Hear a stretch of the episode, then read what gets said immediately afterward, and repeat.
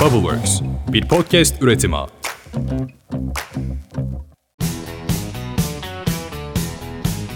Ben Ahsen. Ben Yaren. Güzelliğine'nin ilk bölümüne hoş, hoş geldin. geldin.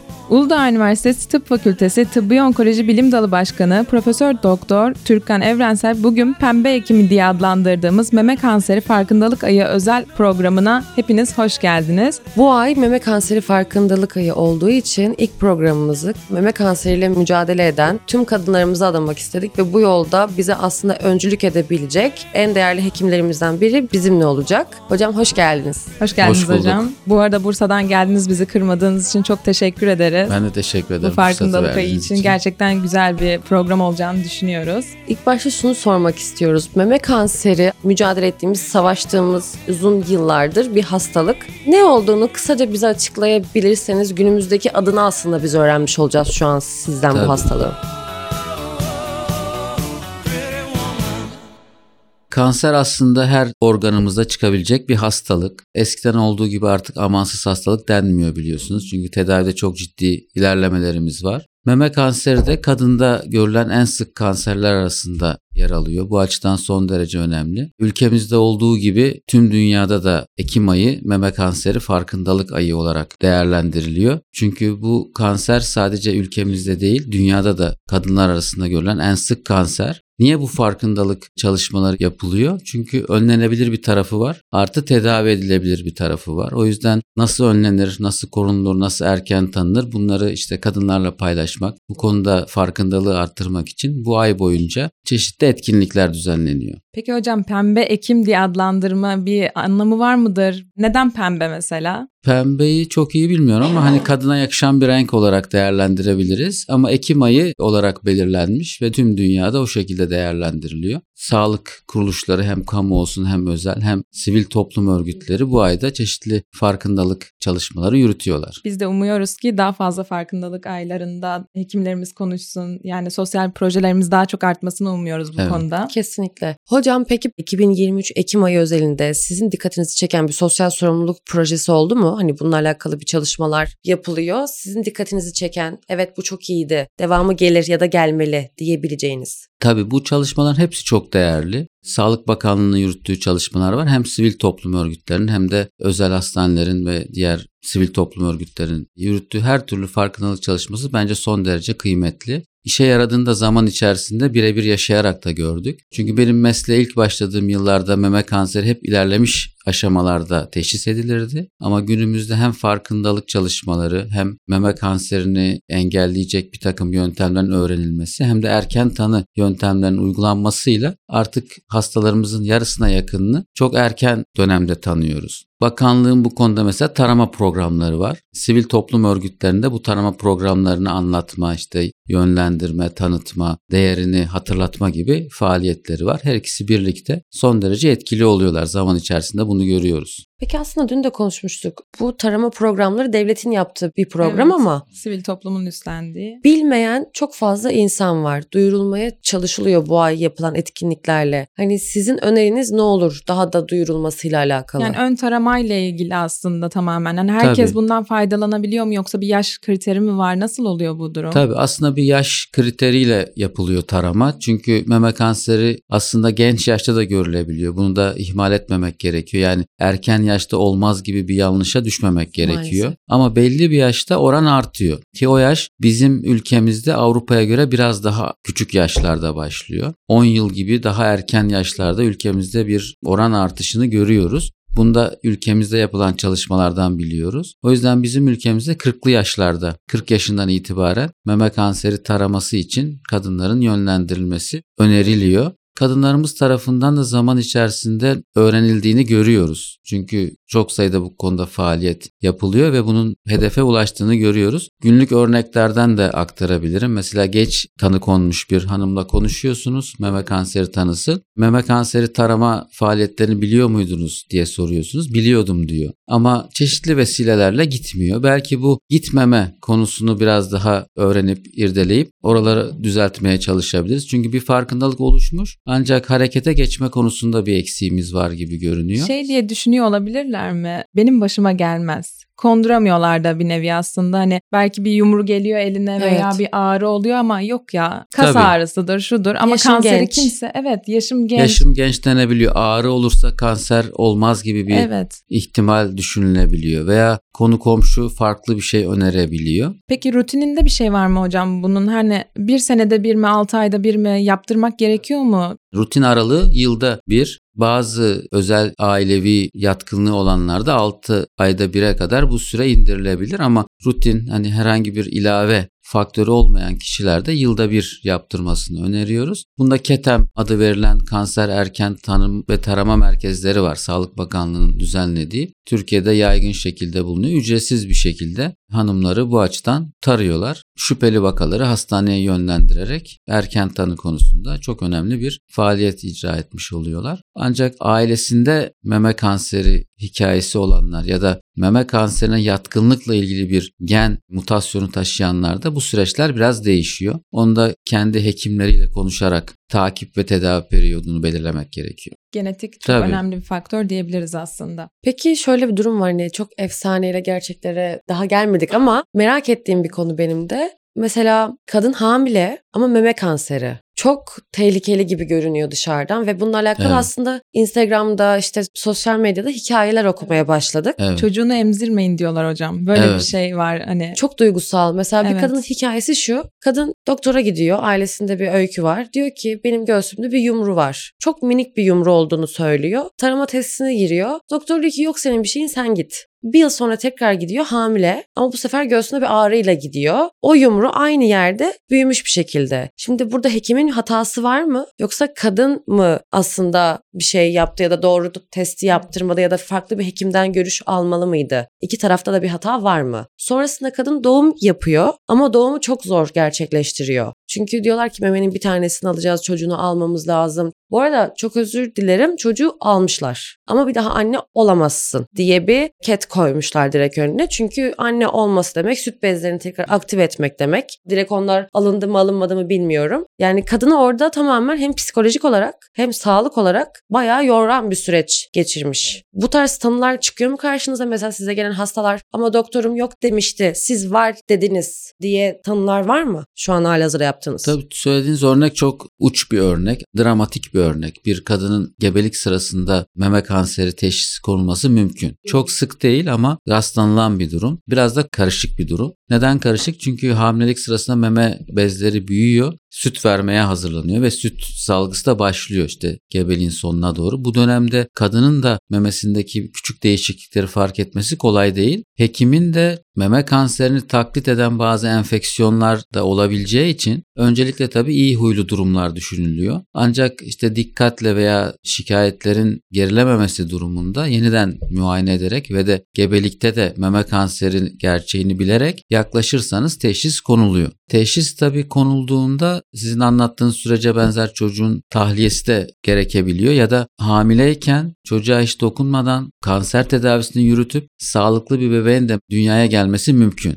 Günümüzdeki teknoloji buna izin veriyor. Ancak bunlar tamamen gebeliğin zamanı, işte teşhisin durumu, evresi gibi teknik bir takım detaylara göre planlanıyor. O yüzden bir şablon vermek mümkün değil. Ancak gebeliğin koruyarak da kanser tedavisini yürütmenin mümkün olduğunu söyleyebilirim. Tabi hastaya göre planı yapmak lazım. Gebelikte meme kanseri olabileceğini akılda tutmak gerekiyor hem kadınlar için hem de tabi hekimler için. Bunu da bu vesileyle hatırlatmış olalım. O zaman eğer böyle hastalarımız varsa da bizi dinleyen bir umut olur diye Evet. düşünüyoruz. Evet. Kesinlikle. Çünkü hakikaten zordur. Yani hem hekim için tecrübe gerektirir. Şiş ve ağrılıda olabilen memede ki küçük değişiklikler ya da kansere giden süreci anlayabilmek için tecrübe ve birikim gerekiyor. Kesinlikle. Peki sen sanki dün söylemiştin hasta öyküleri çok dikkat çekiyor. Merak ediyoruz aslında bu nevi. Evet evet hasta öykülerini aslında birçok kişi bize soruyorlar. Merak da ediyorlar doktorlar ne gibi şeylerle karşılaşıyorlar. Aslında bizim gördüğümüz tamamen yüzeysel şeyler. Asıl yaşayan bunları sizsiniz hocam. Var mı böyle karşılaştığınız bu hastayı ben unutamıyorum veya çok etkileyici bir hikayesi var dediğiniz bir hikayesi? Tabii dramatik hikayelerimiz var. Mesela çok genç yaşta hastalarımız var. Kendi öğrencimiz vardı mesela. Bazıları çok erken yakalandı.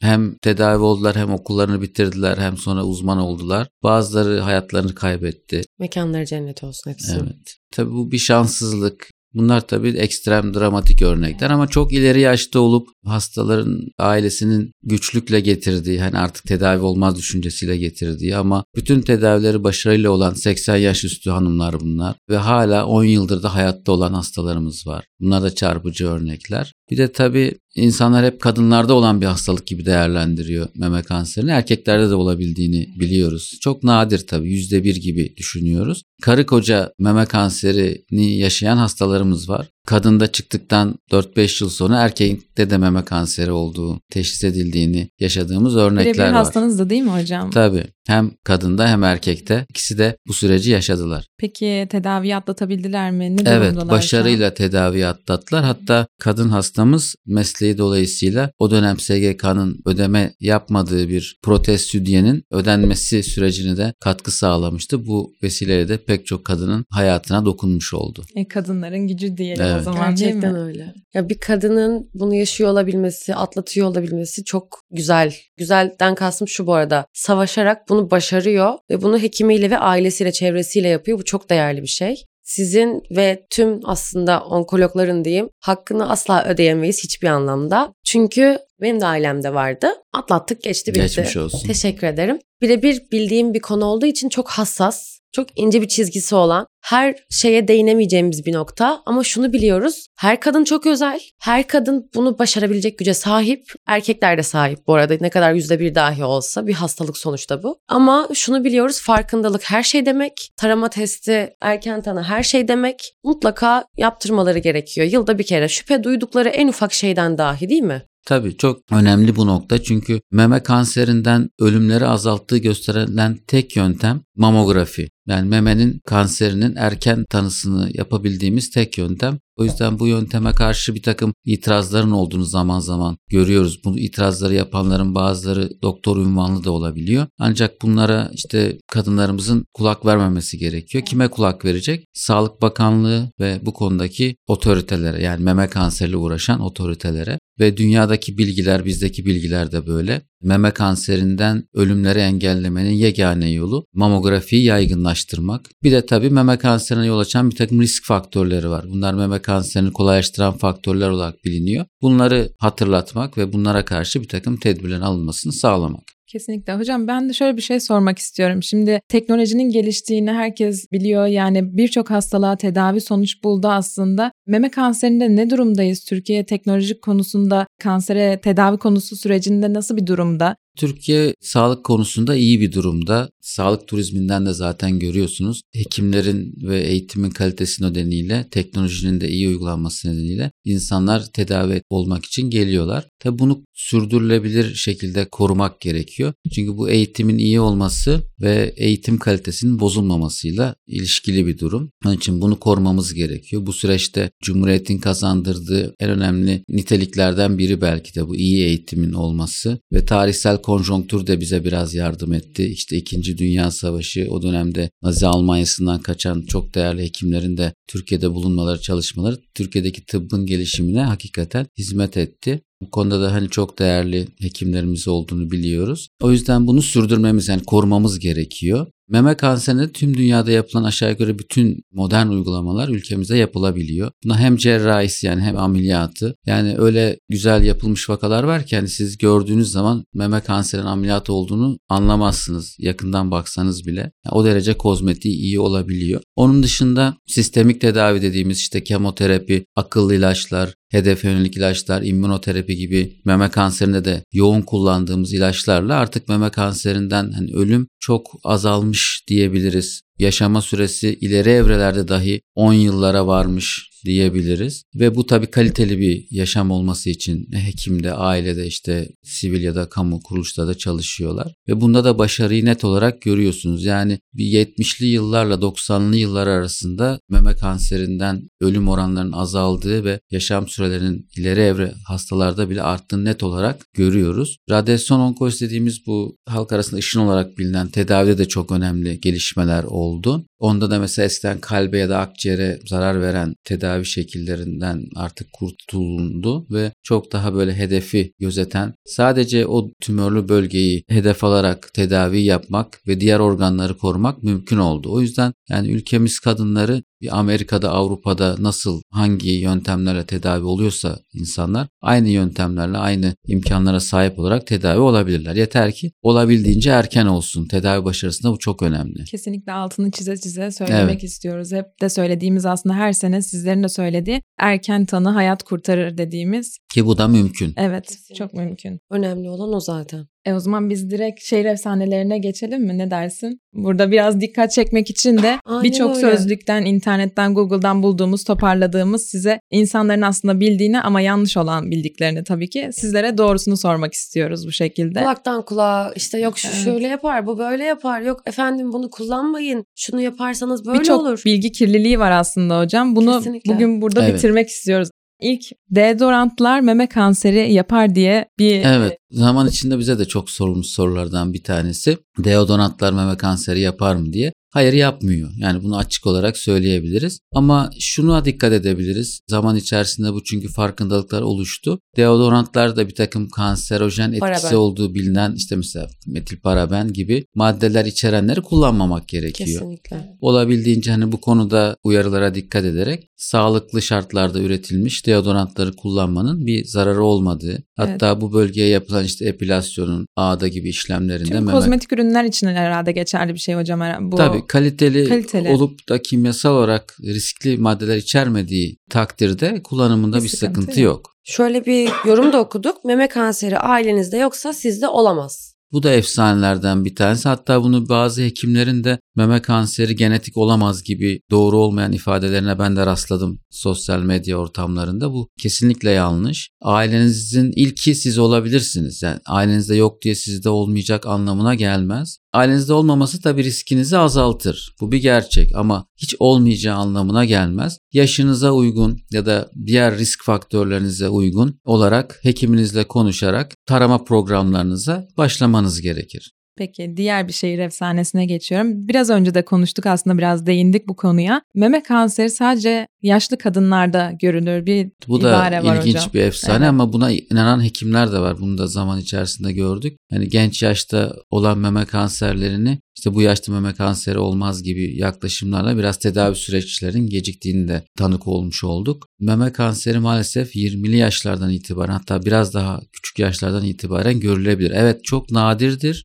40 yaşın altında görülmesi oldukça nadirdir ama sıfır değildir. Yani eğer tereddütlü bir durum varsa memede ele gelen bir kitle varsa zaman içinde büyüyorsa başka bir takım cilt bulguları oluşturuyorsa böyle kızarıklık gibi yara gibi veya koltuk altında işte bir bezeye de sebep oluyorsa en azından hekim görüşü almak gerekir. Evet nadirdir ama sıfır değildir. Genetik risk taşıyıcısı olanlarda daha erken yaşlarda görüldüğünde biliyoruz ki bu konuda biliyorsunuz medyaya mal olmuş Angelina Jolie örneği var. Kendisi de meme kanseri yatkınlık geni taşıdığı için hiç meme kanseri ortada yokken her iki memesini aldırarak risk azaltıcı bir operasyon geçirmiş oldu. Kızı da şu an küçük olmasına rağmen benim bildiğim öyle bir haber çıkmıştı. 6 ayda bir sürekli kontrollerini ettiriyormuş kendi kızının da. Bunu aslında Avrupalılar biraz daha üstlenmiş durumdalar bu vazifeyi. Biz biraz daha bize gelmez bizden uzaktır öyle şeyler Aynen. diye. Türk kafa- ya bir şey olmaz bana Evet. ya. ya bir şey ne olacak Evet. ki falan Evet, bu oluyor. kafada Yoğurdumu yedim ben. Kefirimi içtim Evet. uyuyorum. Aynen öyle. Kürleri Evet. yapınca iyileşiyoruz hocam. Öyle bir Yani algımız tabii var. ki bir takım koruyucu önlemler ki bu vesileyle isterseniz onlardan da bahsedelim. Dengeli beslenme, ideal kiloyu koruma, düzenli egzersiz yapma, hormonal gereksiz ilaçlar ya da hormonal etkili maddeler almama. Bütün bunlar kanser riskini olduğu gibi meme kanser riskini de azaltıyor. Ancak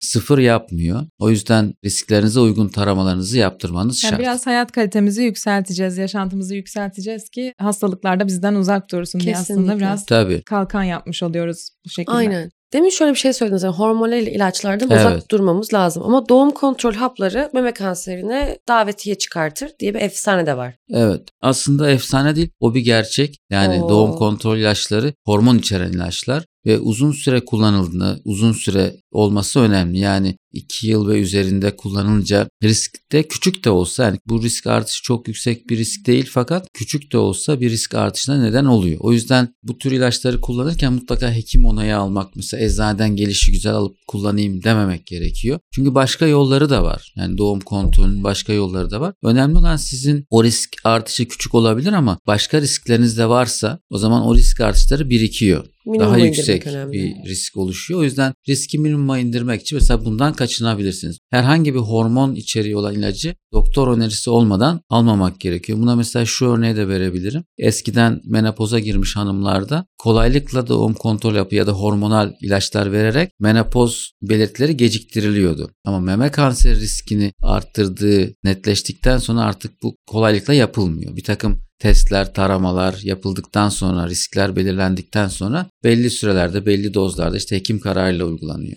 Şöyle bir şehir efsanesi daha var hocam. Südyen meme kanseri yapar diye bayağı bir aratmışlar aslında. Bayağı. Çok Evet. araştırılmış. Google'da en çok viral aranan. Evet. Bu konu hakkında ne düşünüyorsunuz peki? Evet bu bir efsane yani sütyenin meme kanseri yaptığına dair bir bilimsel verimiz yok. Ancak tabii kullanılan malzemenin kaliteli olmasını burada tıpkı kozmetiklerde olduğu gibi önerebiliriz. Yani cildinizi tahriş edebilir, çok sıkıp işte bir Kan takım dolaşımını ağrılara, kan dolaşımınızı bozabilir, işte ağrılara sebep olabilir gibi bir takım ilave yani kanser dışı sorunlara yol açabilir. O yüzden kaliteli, hijyenik, insan sağlığına zararlı madde içermeyen ürünlerden oluşturulmuş ya da yapılmış tercih etmek gerekir. Şöyle bir şey daha var. Mamografideki radyasyon miktarı bir uçak yolculuğuyla eşdeğer. Bu doğru mu, yanlış mı? Ya da doğruysa bile ne yapmamız lazım Evet mesela? bu tabii örnek şeyden çıkıyor. Meme kanserinin taraması için kullanılan mamografide radyasyon var. Radyasyon da size zarar verir iddiasından çıkıyor. Evet mamografi bir radyoaktif maddeye dayanan bir yöntem ancak günümüzdeki gelişmelerle dijital mamografi denilen çok küçük dozlarda radyoaktif madde kullanan yöntemler var. Buna örnek olarak da işte bir kıtalar arası uçak yolculuğunda işte uzaydan gelen radyoaktif madde kadar ancak radyoaktivite alıyorsunuz. Örneğini vermek için bu söylenmişti. Bunun gibi bir yılda doğadan aldığınız radyoaktivite kadar da denebilir. O yüzden yani radyoaktiviteden korkup mamografi çektirmemek doğru bir yöntem değil. Çünkü zaman içerisinde radyoaktivitenin ilave bir risk oluşturmadığı, çünkü çok düşük miktarlar kullanılıyor ve giderek de bunu düşürülmeye çalışılıyor. Ve tek yöntem olarak da kullanılmıyor. Başka bazı yöntemlerle de destekleniyor. O yüzden radyoaktiviteden korkup mamografiden kaçınmamak gerekiyor. Burada sizin verdiğiniz örnek doğru. Düşük bir oranı söz konusu. Hocam çok teşekkür ederiz. Bizim şehir efsanelerimiz bu kadar. Aslında daha çok var Daha da çok var. absürt artık o kadarı Evet. da. Ben kendi hastalarımdan öğrendiğim şehir efsanelerini ilave edebilirim. Mesela işte fitoterapiyle hiç tedavi almadan kanseri yenebilir miyim gibi sorabiliyor evet, bunu hastalar. ben çok duydum. Evet. Gidenler de çok fazla var hocam. Var evet bunu bu vesileyle söylemiş olalım. Fitoterapiyle ya da C vitaminiyle ya da kurkuminle bir kanseri iyileştirmek mümkün değil. Bunun çok örnekleri var, olumsuz Ben örnekleri arı var. sokma şeyini falan duymuştum hocam. Onları Çin tıbbında geçiyormuş vesaire. Evet. Bunlar Onları hani farklı amaçlarla var. kullanılabiliyor ama kanseri iyi etmediği kesin. Tabii ki beslenmek, egzersiz, bağışıklık gücünün aktif olması son derece önemli tedavide. Moral ve aile desteği ki ülkemizde bunun batıya göre daha iyi olduğunu görüyoruz. Aile desteği işte moral konusundaki destekler bizde daha hastayı kapsayıcı oluyor. Bu konuda daha fazla destek alabiliyorlar. Ve sistemik tıbbi tedavilerle ancak hasta iyi oluyor. Ve zamanda bunu bize gösterdi. Ancak tıbbi olmayan yöntemlerle tedavi olmak mümkün değil.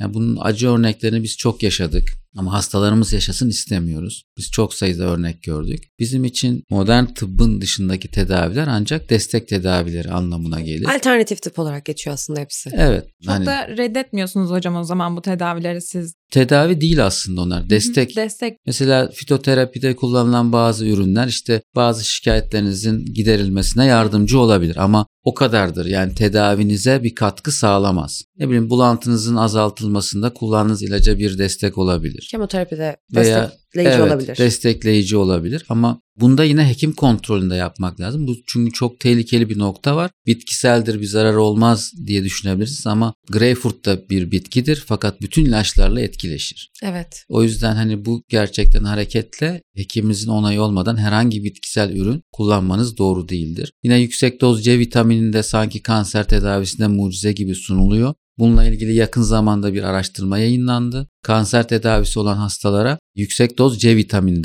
tıbbi araştırma olarak verildi. Yani bir klinik çalışma yapıldı bununla ilgili. Yani bir kişinin ben yaptım oldu söyleminden farklı olarak Bir grup hastaya sadece kemoterapi verildi. Bir grup hastaya kemoterapi artı yüksek doz C vitamini verildi. Ve ikisi arasında bir fark çıkmadı. Yani yüksek doz C vitamini bir kanser tedavisine ilave katkı sağlamıyor. Bunun gibi koruyuculuk da sağlamıyor. Ama bununla ilgili bir takım efsaneler işte bir takım söylentiler devam edip gidiyor. Tıpta kanıta dayalı uygulama son derece önemlidir. Kanıt yoksa şüpheyle bakmak gerekir. Çünkü altından zararlı bir süreç çıkabilir. Evet. Kesinlikle aslında tam tersi belki tedavi daha hızlı akacakken C vitamini vücuda Evet. girdiği zaman yorucu oluyor ve kişi bunu tolere edemiyor da olabilir. Kişiden Evet. kişiye değişkenlik gösterebilir. Peki glutatyon gibi alternatif tedaviler Çok da moda şu an hocam. Herkes Evet. glutatyon, ozon terapi Ozon vesaire. terapi benim bildiğim kanser hastalarına uygulanamıyor. Evet mesela hala uygulamaya çalışanlar var ama Evet. bu konuda uygulanmaması gerektiği zaten bakanlık tarafından da başka bir takım alanlarda ozon terapinin yeri olabiliyor tıbbi tedavi olarak ama kanser hastalığında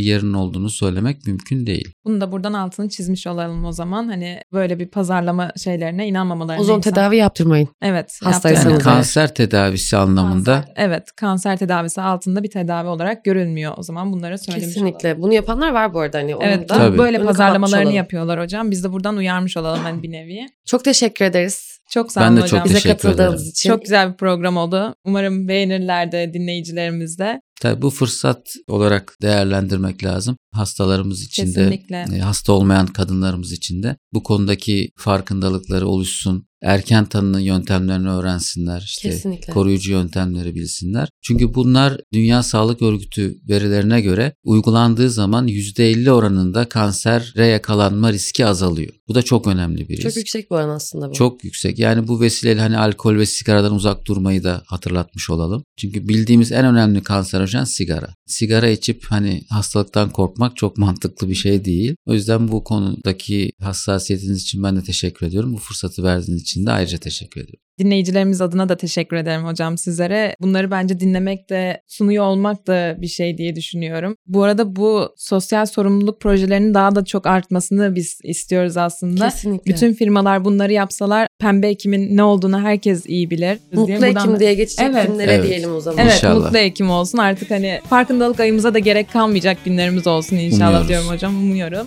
Bizi dinlediğin için çok teşekkür ederiz. Unutmadan söylemek istiyoruz ki tekrar tekrar erken tanı hayat kurtarır. Kendine iyi bak. O zaman Güzelliğine. güzelliğine.